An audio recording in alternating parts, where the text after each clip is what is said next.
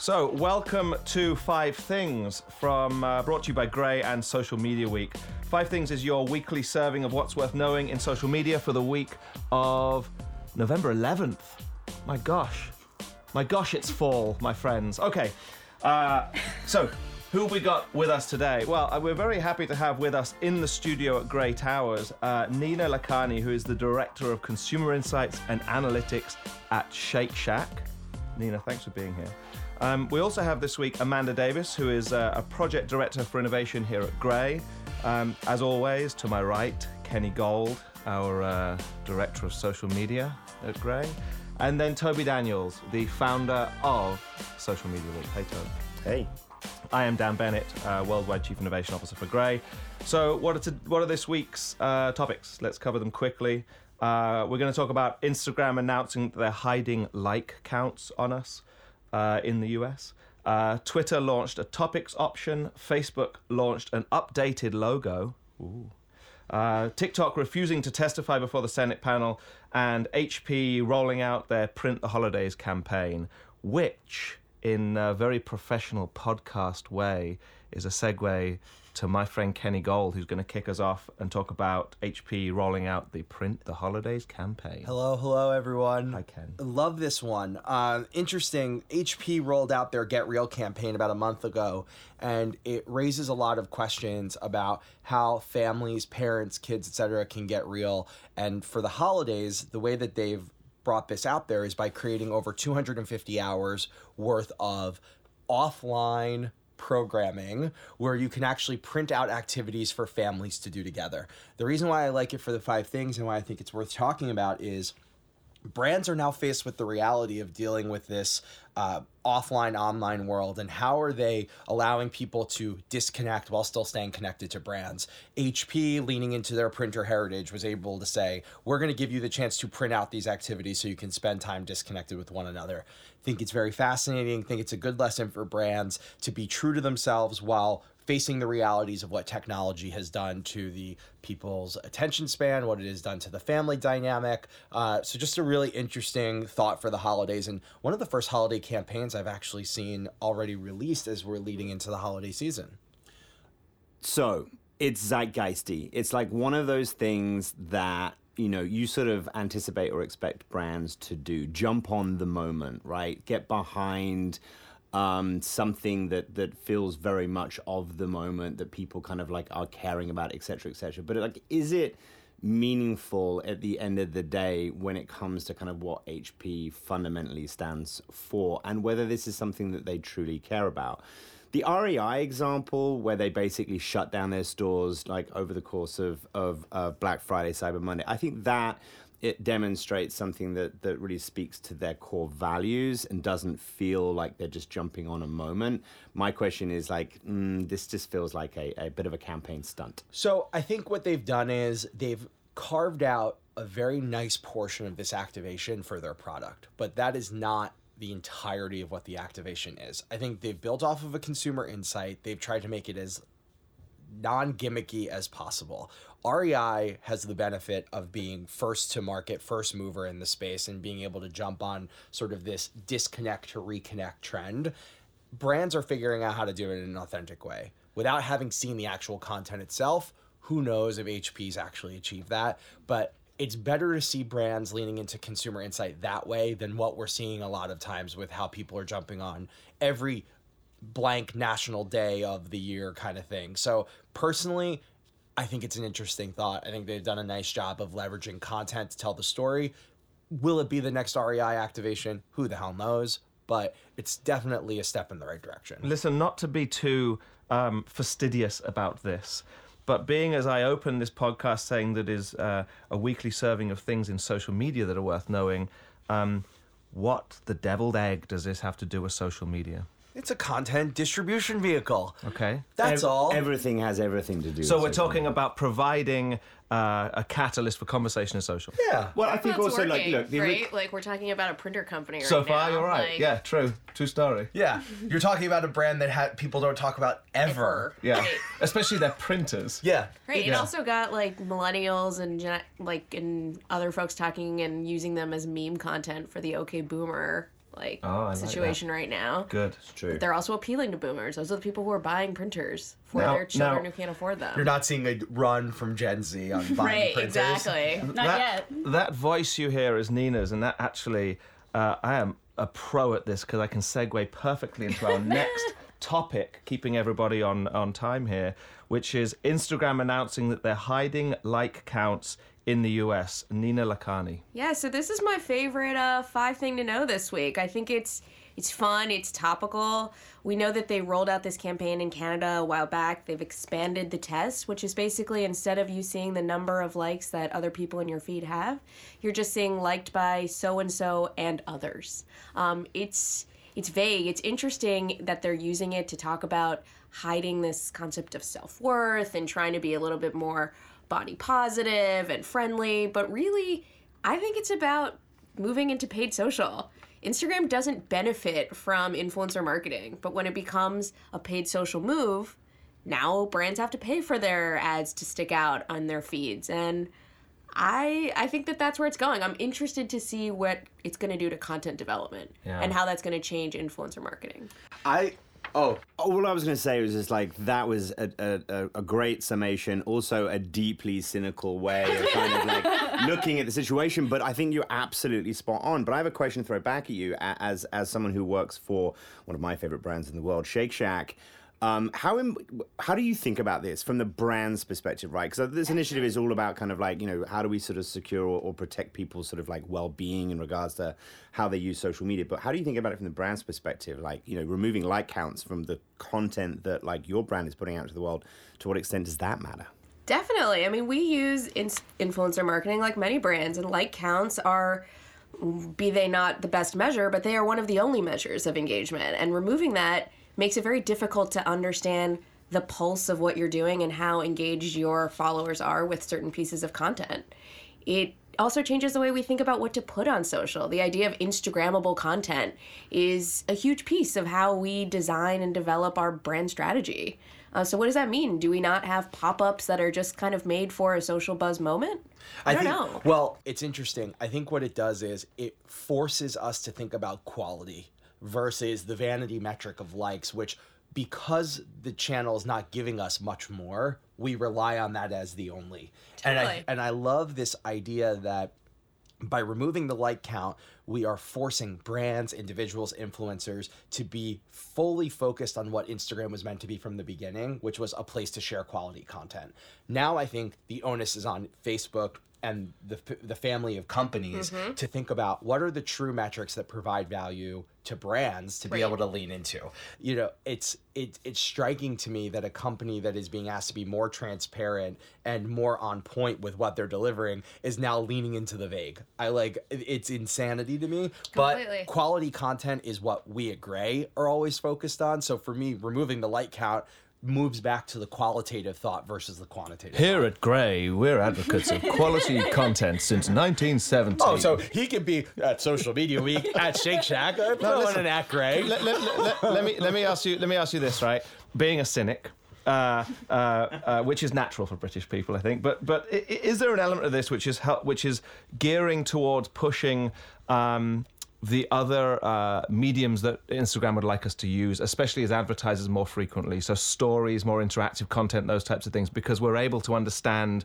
Uh, how it's consumed better now, right? We can't rely on the like. I need to know have people watched? How long have people watched for? I do think that's an important point because stories already, you know, it doesn't have Uh, the the ability for other people to see like how Not popular something yeah. it is. There's already like a certain level of opaqueness there. So with high with high metrics available to see like for stories i love that we don't see how many people like it but we get dwell time. Mm-hmm. Like the fact that we know how long someone holds their thumb down to look mm-hmm. at a at a story mm-hmm. to me that is such a true Right. Yeah.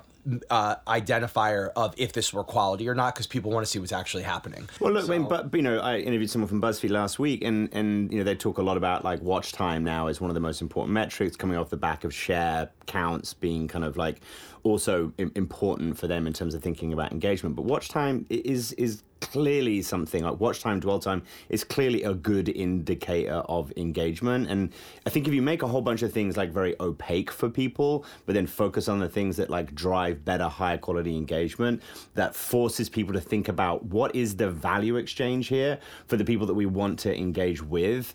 Um, ultimately, I think that content will get better, and and you know, hopefully, the environment, the space in which we're operating in, will become a much higher quality one as a result. All right, uh, moving on. So Twitter uh, recently launched topic their topics option and uh, Amanda, you're going to start this one. This was a, a, good segue. So, Twitter formally launched its topics option, which lets people follow topics similar to the way that they could follow hashtags and see those updates coming in with their feed. I think coming off of the Instagram conversation, this is pretty interesting. It's clear that Twitter's trying to find a new metric or a new level of success that goes beyond likes or retweets. So, opening this up and letting people have a bit of a conversation adds more time in the app, more time using Twitter, and essentially more time spent spent using the channel versus other channels. So, why I like this, and I think it's very interesting. Twitter's often lumped into Facebook and Instagram. It's like Facebook, Instagram, YouTube, Twitter. Twitter is a different animal. It meets more of like what Reddit provides mm-hmm. to the mm-hmm. world than say what Facebook and Instagram provide to mm-hmm. the world. So Twitter was the beneficiary of the Trump bump. Everybody is there trying to follow what's happening on uh, in the political space, mm-hmm. but additionally, the people who are true Twitter evangelists use it to create their custom news feeds for themselves so they can see what's going on in the topics that matter to them.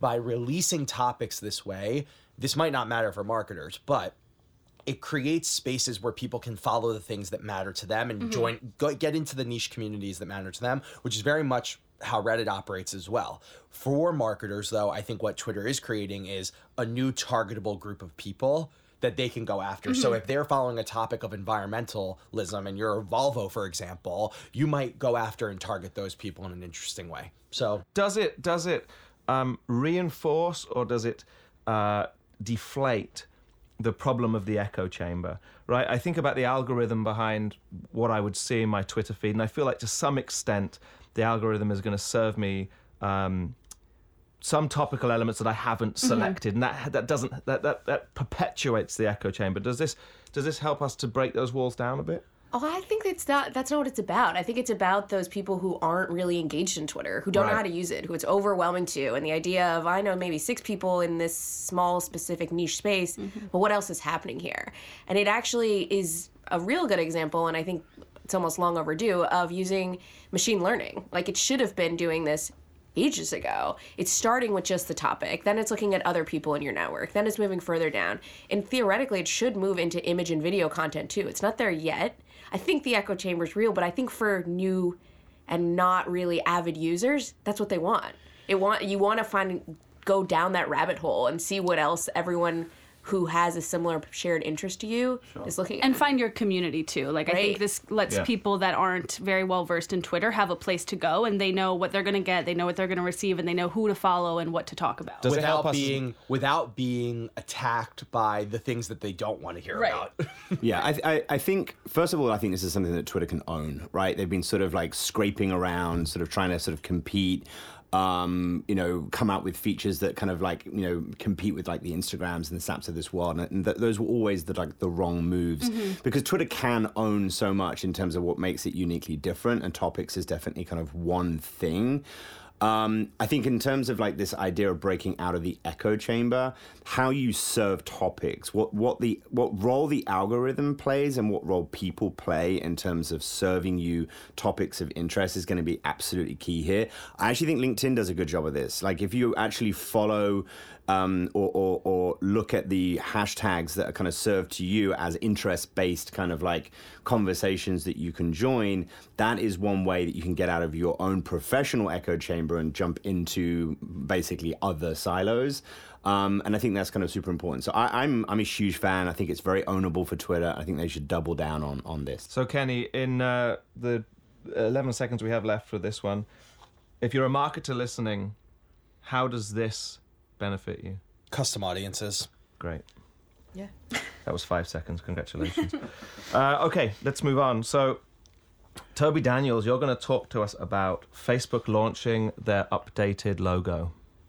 So, this is really interesting. I'm going to come at it from a few different perspectives and perhaps not necessarily like the most obvious one. So, it's part of a larger effort to create a much clearer connection between Facebook Inc., the corporate mothership, um, and then all of its sort of constituent brands, right? So Facebook, the platform, Instagram, Messenger, WhatsApp, etc.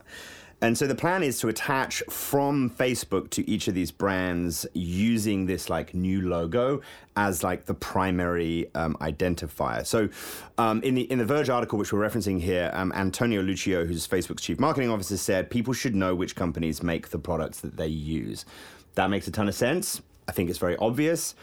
Um, but when you dig into the Verge article, I think there are some really interesting sort of thoughts to to share that will hopefully kind of you know drive this conversation. So first of all, the Verge does a pretty good job of like eviscerating Facebook's new logo. Talks about it's boring, it's corporate, yada yada yada.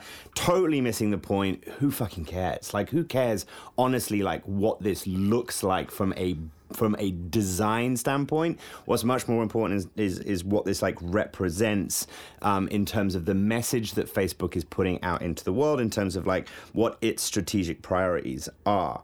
Logos are always going to get slammed. Remember Airbnb came out with their logo? Yeah, you they can't still win. have the You- same you- logo. You, can't win launching Okay, a new it's a perfectly okay logo that everyone has like got used to, and yes, it kind of like looked weirdly phallic in some way. But the truth is that like over time, it doesn't matter as much as people think that it does. Facebook, in my opinion, is making a really bold statement here about. Um, about where they're heading strategically, how they see themselves, and the confidence that they have in the Facebook name, particularly at a time when they're obviously facing huge amounts of like scrutiny and criticism, right? So whether you like it or not, whether you agree with the strategy or not, what what's important to me when when I'm thinking about this um, in terms of how it's perceived, like within the industry or, or even more broadly publicly, is that this feels very sh- like a very self-assured, very confident move from Facebook, right? They could be sort of trying to, di- they could be like, okay, Instagram, you have to distance yourself from Facebook, right? Instead, they're saying, no, we're going to attach the Facebook name to Instagram because we want to come out and make a very bold and very confident statement about like what we think is important, where we're heading strategically as a company. And guess what? The company's doing great financially. I mean, you look at like the last earnings call and how they're performing. Like they're they're basically saying, look, we're confident in this brand. We're in this for the long haul. Attaching the name Facebook to all of these constituent brands is a way for us to kind of like create a clearer connection between the company and these brands, and also it's a way for us to make a bold and confident statement. Okay. you think so, the- oh, sorry. No, go, I was go ahead. I was just gonna say, do you think that the other brands like Instagram and WhatsApp are being hurt by this move? a lot of oh, people didn't even know that Instagram was connected to Facebook. No, I Oh, don't. I completely disagree. I think this is a pure look over here moment. I don't think that it is give it doesn't show any insight into their strategic vision. This feels like the snowball rolling down the hill where they're like what can we do to ensure that our piece of the pie is we can show the world that it's ours it's flag planting? And it honestly for marketers it's a little terrifying because i think you're going to start to see that this audience that you went to instagram to get because you couldn't get them at facebook anymore is going to start to reject instagram. And they're going to go to the next thing and they're going to start to reject that. The consumer base is very wise to their fears about what Facebook does for them. And I think we've seen a dip in Facebook membership. And Instagram is going to start to feel that a little bit. And the more Facebook plants their flag into we own Instagram too, I think they're going to start to feel that Facebook effect a little I bit. I think you might be. Um, I think you might be overstating a little bit how how much people actually care. Right. at- at- That's at- my at point. ownership People level. I, people I don't hear care. you, but we're so close to it. We might feel that way. If you disconnect yourself just for a heartbeat, you know, and I were to tell my, you know, my dad who doesn't use or care or probably think much about Facebook, but uses WhatsApp all the time, and I said to him, you know, you, you know, Facebook owns that. He wouldn't give a monkeys. He doesn't care. Can I still send irrelevant photos to you at five in the morning because he happens to live in Europe? Uh, yes, then I'm still in. It's fine. It's also a different behavior from when a lot of these platforms first started. People did care a lot more about privacy and security and data, whereas now it's become such a normal part of their life. When people originally went to Instagram from Facebook when it first came out, it was a kind of a safe haven. It was different than what they knew. Their parents didn't have it. It was kind of this like rebellious attitude towards it. But I think everybody is coming around to understand that all of the things they use have something that might not make them feel great about it or a little bit of a question mark. But to Dan's point, they're still going to use it. The reason why new channels continue to emerge in the social space is because entrepreneurs understand that there is a white space to create the new safe haven because Gen Z and millennial audiences are constantly looking for the next jump to get away from where their parents are, where their grandparents are, and where most of their I want to, I want to, I want to, I want to, I want to cool bullshit, and I want to ask Nina a question. It's it's a it's a generational thing, right? There is always going to be a product or a platform, an environment that's going to appeal to a certain young generation of users, right? TikTok is that for very very young people. Of course, TikTok is going to broaden and appeal to like 25 to 45 year olds. That's kind of a big part of their move right now. But ultimately, why would a young person leave TikTok and where would they go? Instagram or Snap, right? That's happening. That's just like a natural kind of pro- process or progress that people make as they get older and as they seek new and different experiences. And I'm not saying that all of these platforms will be around forever, but I think we can. It's so easy to overstate this kind of idea that these platforms are going to become irrelevant or people are going to start to migrate away from them simply because of the corporations that they are ultimately attached to. Like if that was true, then why are people on TikTok given its association and connection to China? Like people just don't care. What is your question for our brand friend so here? brand friend? So so uh, from the brand perspective. Um, does this matter to you? Like Shake Shack probably is working across all of these different platforms and channels. To what extent does this really matter? Having the Facebook name connected to these um, other constituent social media kind of platforms. It doesn't matter.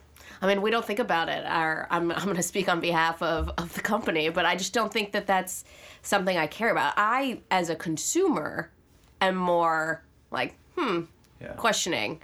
As a company, I think that until there's something better with a bigger audience and a bigger reach, I'm keeping myself exactly where I am. All right, perfect, perfect. That's four down, one to go. Kenny, we saved uh, a meaty one for you to finish this up. Uh, it is that TikTok has refused to testify before a Senate panel. By the way, I did lay that one up for you, so I didn't even need your segue. Yeah. I know. Yeah, but you did the segue He already had the prior to the ready. end of the la That's not how that segue thing works. Okay. Come on. Fine. Children, Exactly how the segue children. All right, Okay, go. so let's talk away. about TikTok a little bit. They're getting bigger, starting to learn who's investing in the company, where their data is living, all of this type of stuff. Clarify that. What?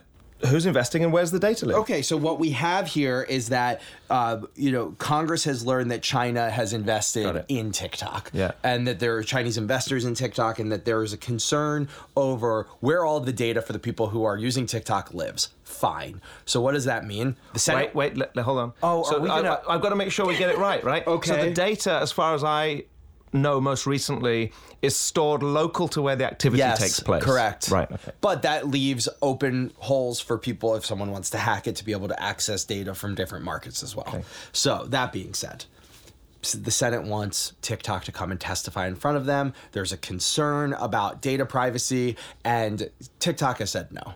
So why does that matter? I think TikTok needs to learn some lessons from its brethren around the social space um, because they're going to get nowhere telling the regulatory industries that live in our markets that they're not going to talk about what's going on there. It's a lesson in a need for transparency and immediate transparency, or else some sort of Caesar-looking individual uh, going in front of Congress and saying uh, that you know everything's secure, everything's fine is going to be a fate that TikTok. What, what do you uh, think is the worst case scenario in them not showing up and testifying, uh, or, or, or just not offering any level of transparency? Like, what are you, or what should we be most concerned? So I think about it this way: when I think about youth, the youth audience that lives on TikTok and how young they are, I fear, I don't fear, I think that parents are going to start to say, we don't want you using this app because we're concerned about what happens with the data and who has access to it. In a culture that is now learning the intricacies of deepfakes and the ability to take these types of content and actually use it for something that's maybe more nefarious, it's a concern that parents are going to start to have. And when they hear that Congress is regulating it or Congress is trying to understand what's going on with data security, it creates an opportunity to maybe take a dent in their user base. Well, parents should be, and if they're not already, significantly more concerned about their kids watching YouTube, which is an American owned company where the content and the data lives on American servers, right? That's that represents a much bigger concern for people, I think, in terms of like how the algorithm works, how the recommendation engine works, the the rabbit holes that you can go down and the content that you can consume on that platform. I'm not suggesting that TikTok shouldn't be 100% or it shouldn't be more transparent, it shouldn't show up, it shouldn't be participating in this conversation. Of course they should, but let's not conflate the relationship to China and our concern with where data is stored with um, the protection of, of, of the users of these platforms in terms of creating safe places for them to engage. Okay. So I think what this exposes is something that's bigger than. Okay, so TikTok won't get in front of the Senate. Fine, understood. They don't feel like they owe it to them. They don't feel like it's something that's necessary for their for their growth, whatever it is. I think it creates the narrative that there's time for the social media industry to start to decide if they're going to self-regulate or they're going to work within the markets that they are in to regulate based on the standards of those governments. The video game industry faced a very similar tipping point um, in the 80s and 90s with the growth of the ESRB and the need for them to self-regulate video games so that the so Congress wouldn't do it themselves. It is time at this point for the social media community to get together, the leaders of this community, and create some sort of self-regulation. Uh, I, I, I, go ahead. I'm sorry. I didn't No, no, go ahead, please. Well, mine was a, mine was I, I was trying to wrap this up, um, but I wanted to add a little because I know this podcast's huge in Hollywood. Um, that that I think about Mark Zuckerberg trying to explain WhatsApp to Congress. If you remember, Yes. that. Um, I would love to see uh, the founders of TikTok trying to explain TikTok to the same audience. Okay, so fair enough, fine. One last thing I want to bring up about this is the U.S. Army has said that they were going to start using TikTok to start to recruit the next generation of, of soldiers. Chuck Schumer came out and said, I want to be very careful of how the U.S. Army is going to start to use this channel to reach the next generation of consumers. That is where this starts to get to get very interesting. When brands, corporations, especially those that are a part of the U.S. government, are going to start to use this as a means of connecting with a new audience, then we need to start to be wary of where this data lives and what it means for brands. That is a Just a thought. fantastically concise point to Fascinating end, to times. end our fifth thing. No one had a re- reaction to that. It was just me. Okay, uh, fine. Listen, I don't want to put too fine a point on it, but I think we just did five things, five minutes, 25 minutes. That's almost pro. Uh, the control room are waving at me. So I want to thank Nina Lakhani for coming in, spending time with us, uh, con- Director of Consumer Insights at Shake Shack. Amanda Davis, Toby Daniels, Kenny Gold, myself, Dan Bennett. Five things for the week of 11th of November 2019 is done. The Five Things is produced by Andrew Petit, Joey Scarillo, and Christina Torres, and recorded at Townhouse Studios. Grey is a global creative agency whose mission is putting famously effective ideas into the world. Social Media Week is a leading conference and industry news platform that curates and shares insights, emerging trends, and best practices with the world's smartest digital marketers. Grey is the exclusive global creative insights partner for Social Media Week. Check out more at grey.com.